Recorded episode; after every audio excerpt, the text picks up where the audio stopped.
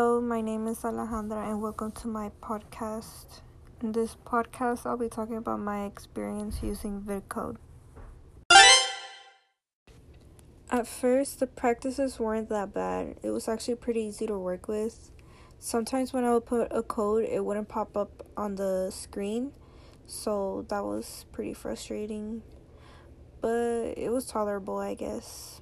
Once it came to the digital card project, it was all bad. The glitches were even worse than before. When I would put a code, it would work, but when I wanted to add something else, it wouldn't work. I don't know, it's kind of weird, and all the work I did would come off. It was very frustrating, especially when the due date was coming soon, and I still wasn't close to done. But in the end, I managed to work it out, but I hated it, all of it. I never want to use it again. So yeah, that's it for my review on it. I wouldn't recommend it, honestly. But yeah, that's it for the podcast. Bye, y'all.